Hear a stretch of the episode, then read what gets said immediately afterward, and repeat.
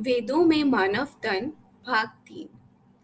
पिछले कथनों में यह चर्चा हो चुकी है। मनुष्य का मस्तक जो है, वह दिव्य कोश है। इसमें आत्मशक्ति को प्रतीत किया गया। ब्रह्मपुरी है मानव तन। अमृत से यह घिरा हुआ है। जो इसको जानता है, वह चिर आयु को जीता है। उस पर भगवान की कृपा होती है और भगवत जनों की भी। इस नगरी के आठ चक्र हैं। नगरी की उपमा तन को दी है। आत्मदेव का इसमें वास है। नगरी इसलिए भी कि इसमें कितनी शक्तियाँ हैं, जैसे नगर में बहुत दुकान या मकान तथा नर नारी होते हैं। इसी प्रकार शरीर में बहुत से सेल्स हैं। वे अपना जीवन रखते हैं। अणु केंद्र इनमें भी शक्तियाँ हैं। केंद्र जो दूसरे हिस्सों को शक्ति देते हैं। इसमें बहुत सेवक रहते हैं, सैकड़ों हज़ारों जो रक्षा करते हैं। किसी नस में कोई शत्रु पैदा हो जाए तो वे उसको मारते हैं, खाते हैं। साधारणतया कीटाणु एक नस से दूसरी नस में रक्त प्रवाह, ब्लड सर्कुलेशन के द्वारा जाते हैं। शारीरिक शास्त्र को जानने वाले कहते हैं कि रक्षा करने वाले कीट एक नस से दूसरी नस में सीधे चले जाते हैं। यह उनके लिए अपवाद एक्सेप्शन है, जैसे उत्सवों और ऐसे ही अवसरों पर सेवक के लिए अपवाद होता है। सिपाही के लिए नियम नहीं, दूसरों के लिए होते हैं। इस शरीर की रक्षा के लिए बड़ी भारी सेना है। इतनी सेना किसी देश की ना होगी। संसार के प्रबंध का तो यह बड़ा अच्छा नमूना है। इसमें सब कुछ पाया जाता है। चीनी बनती है एसिड भी बनता है। इसी प्रकार नियम है। खट्टे मीठे रस पैदा होते हैं। एक दूसरे को बड़ी भारी सहायता है। किसी के पैर के अंगूठे में कष्ट हो जाए तो आगे से सहायता पहुँचती है। सारे शरीर की शक्ति इसमें लग जाती है। मैंने शारीरिक शास्त्र के विषय में बहुत नहीं पढ़ा। केवल प्राथमिक प्राइमरी ही समझा है। तन के अंदर ही विश्व का चित्र है। यह नगरी तन अष्ट चक्र वाली है। लड़ाई में पहले किले बनाते थे, चक्र बनाते थे। मूलाधार से सहस्त्र द्वार तक आठ चक्र हैं। इन चक्रों में आध्यात्मवादियों ने आत्मशक्ति को प्रतीत किया। डॉक्टरों ने कुछ यहाँ तक समझा कि ये गांठें हैं। अध्यात्मवादियों का कहना है कि आत्मशक्ति इन गांठों में सोई हुई है। सेवन का स्थान अर्थात मूलाधार, मूला, मूलाधार चक्र दोनों द्वारों के मध्य में स्थित है। वहाँ से शक्ति कहो, नागिन कहो, कोई बारीक नाड़ी कुंडलिनी जगती है। पतंजलि ने इसका वर्णन बहुत किया है। इसको दूसरे भी वर्णन करते हैं। वह शक्ति सुषुप्ना में प्रवेश करती है, फिर वह धीरे धीरे ऊपर तक जाती है। स्वामी दयानंद ने यह पढ़ा तो उनको कोई और चीज़ नहीं मिली। फिर शव उनको मिल गया। उसे फाड़ा, उसमें चक्र नहीं दिखे तो वे ऐसे देखने में आते नहीं। यह तो शक्ति के जागरण का वर्णन किया। वह जगती अवश्य है और मूलाधार से नाभि की ओर संचालित होती है। हमारी इस ध्यान की पद्धति से तो पहले दिन ही आठों चक्र खुल जाते हैं। हम ऐसा ही बताते हैं कि त्रिकुटी से जागृत की जाए। पहले साधन होंगे, मैं ऐसा खंडन नहीं करता।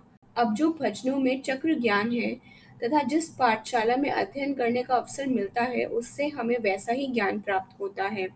हमारी शैली में शक्ति तुरंत अष्टम द्वार खोल देती है। भगवत कृपा इतनी होती है कि प्रथम मंत्र सुरों से ही नाम दीक्षा के समय चक्र खुल जाते हैं। कोई सज्जन अपने ग्राम से दिल्ली कैसे आए? यह ठीक है कि पहले समय में बैलगाड़ी से कितना रास्ता और समय लगता था। अब तो वह कार में एक घंटे में पहुँच जाए और यदि वायुयान से जाना हो तो वह सीधा वहाँ पहुँचे।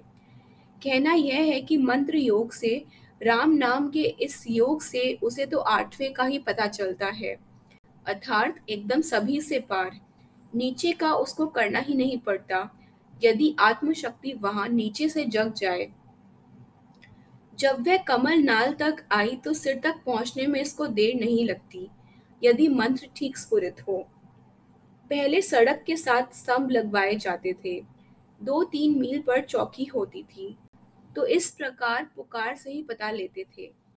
यहाँ से कहते और आगे से जवाब आता, अब शक्ति है, दिल्ली से आवाज़ कलकत्ता पहुँच जाए। लंदन में बैठा सुन रहा हो। आवाज़ कितनी तेज हो गई, इसका वेग कितना बढ़ गया। दूर स्थान को आवाज़ पहुँचने में तो समय लगता है, पर इसकी गिनती भी की गई है। किंतु वह तो बिल्कुल मामूली है। इसी प्रकार इस मस्तक के ध्यान का है। नीचे के चक्रों को उसे बोध ही नहीं। अन्य किताबी बातें हैं। मंत्र योग से शक्ति का जागरण सहज से होता है। शरीर रूपी नगरी के नौ द्वार हैं। दो आँखें, दो कान, दो नाक, दो द्वार नीचे के और मुख। दशम भिन्न है। यह दिव्य आनंदपुरी है। यह देवों की पुरी है। इतने क्रूर की एक एक अंग तोड़कर लहू पीने लग जाना। नखों से छुरी का काम लेते शुर्प, नखा, छाछ, सूप जैसे नखों वाली। श्री रामचंद्र जी ने उनको बाहर निकाला। इसीलिए राम की विजय मनाते हैं। अस्तु, वह मेरा प्रसंग नहीं। मानव तन में आसुरी भाव आन बसते हैं। कुसंगति से बुराई आ जाती है। पर यह तन तो असुरों के लिए नहीं बना। कुसंग आदि के कारण वे अवगुण इसमें आ जाते हैं। रामचंद्र जी ने तो केवल एक भाग से चौदह हज़ार राक्षस समाप्त किए या निकाले, पर राम नाम करोड़ों को अंदर से निकाले। यह नाम तो मनुष्य को देव बनाता है, देवी भाव लाने चाहिए। कल्पना जो अब है, वह पुरातन काल वाली नहीं रही। संत की कल्पना और थी महाराज आशीर्वाद दो, लड़का पैदा हो, ऐसी बात नहीं जानते थे। वीर पैदा हो, यह वे जानते थे। पुरातन भाव बाकी तो रहे हैं, पर वे थोड़े रहे हैं। मैं कहा करता हूँ कि प्राचीन भारतवासियों का वास्तविक पता तो ऋग्वेद से ही चलता है, दूसरों से नहीं। अब लोगों के विचार कुछ और है। केवल भगत जी कहलाने की बात है। अंग्रेज़ से पूछो कि भक्त, डिवोटी कैसा हो? बड़ा साफ़ सुथरा। किंतु हमारे सभ्यता में कल्पना ऐसी कि इधर से कपड़ा संभाला तो उधर से चला गया। भीष्म के चित्र में आप खड़ाऊ दिखाते हैं। ऐसे ही समझो कि धर्म के चित्रकार भी ऊँचे नहीं रहे। निर्भयता आत्म तत्व उसमें जिसमें भय ना हो। आत्म तत्व कितना जगा हुआ है, यह निर्भयता है। जिसने भय को मार दिया, उसने मृत्यु को मार दिया। मेरा आदर मान न मारा जाए प्रतिष्ठा में बट्टा न लगे आदि आदि के अनेकों भय मनुष्यों में पाए जाते हैं। महात्मा गांधी में निर्भयता थी, दिव्य आत्मभाव निर्भयता में जागता है। देव भावों का वर्णन गीता में है, इस नगरी में देव भाव रहते हैं।